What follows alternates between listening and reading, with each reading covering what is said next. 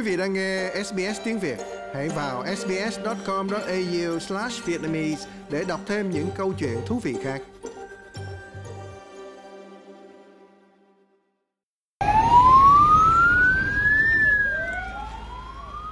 Còi báo động vang lên khi các nhân viên cứu cấp đang đào bới đống đổ nát của các tòa nhà bị tên lửa Nga phá hủy.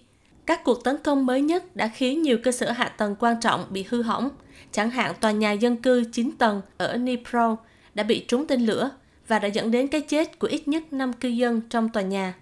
Một tình nguyện viên làm việc với nhóm sơ tán khẩn cấp cho hay họ đến chỉ vài phút sau khi tòa nhà bị tấn công. A residential building was hit. A section of the apartment building was turned into rubble. Một tòa nhà của dân bị trúng đạn. Một phần của tòa chung cư chỉ còn là đống đổ nát. Có rất nhiều người bị thương do mảnh đạn. Chúng tôi là một nhóm tình nguyện viên chuyên sơ tán người chết và binh lính bị thương ra khỏi chiến trường. Nhưng khi có các cuộc tấn công vào thành phố, thì chúng tôi cũng đến để giúp đỡ người dân. Đến nay có khoảng 15 cư dân đã được giải cứu. Ít nhất 27 người, trong đó có 6 trẻ em bị thương trong vụ tấn công. Nhiều người khác vẫn còn bị mắc kẹt dưới đống đổ nát. Một người mẹ giận dữ đứng bên ngoài đống đổ nát của ngôi nhà cũ, thương tiếc cho cái chết của con trai mình trong cuộc tấn công. What did you kill him for? You came to our city before. We welcomed you like normal people. Tại sao phải giết con tôi? Các người đã đến thành phố của chúng tôi trước đây. Chúng tôi đã chào đón các người như những người bình thường, như một gia đình bình thường. Các người đã làm gì con trai tôi? Trong khi đó, Bộ Nội vụ Moldova nói mảnh đạn từ tên lửa đã được tìm thấy trên lãnh thổ của họ sau cuộc oanh tạc lớn của Nga vào Ukraine. Bộ Nội vụ nói đây là lần thứ ba tên lửa Nga bắn xuống lãnh thổ của Moldova, nằm ngay dưới biên giới phía nam của Ukraine.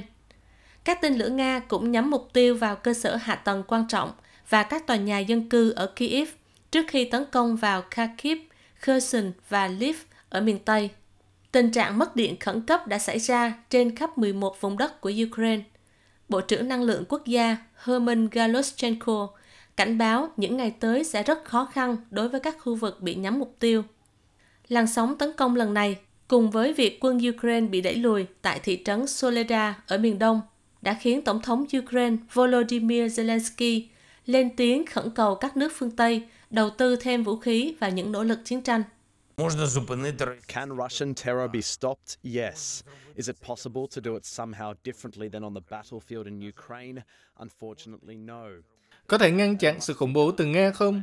Có thể. Có thể làm điều này bằng một cách nào đó bên ngoài chiến trường ở Ukraine không? Đáng tiếc là không. Nó chỉ có thể và phải được thực hiện trên lãnh thổ của chúng tôi, trên bầu trời của chúng tôi, trên biển của chúng tôi. Và điều gì là cần thiết? Những vũ khí nằm trong kho của các đối tác là thứ mà quân đội chúng tôi đang rất chờ đợi.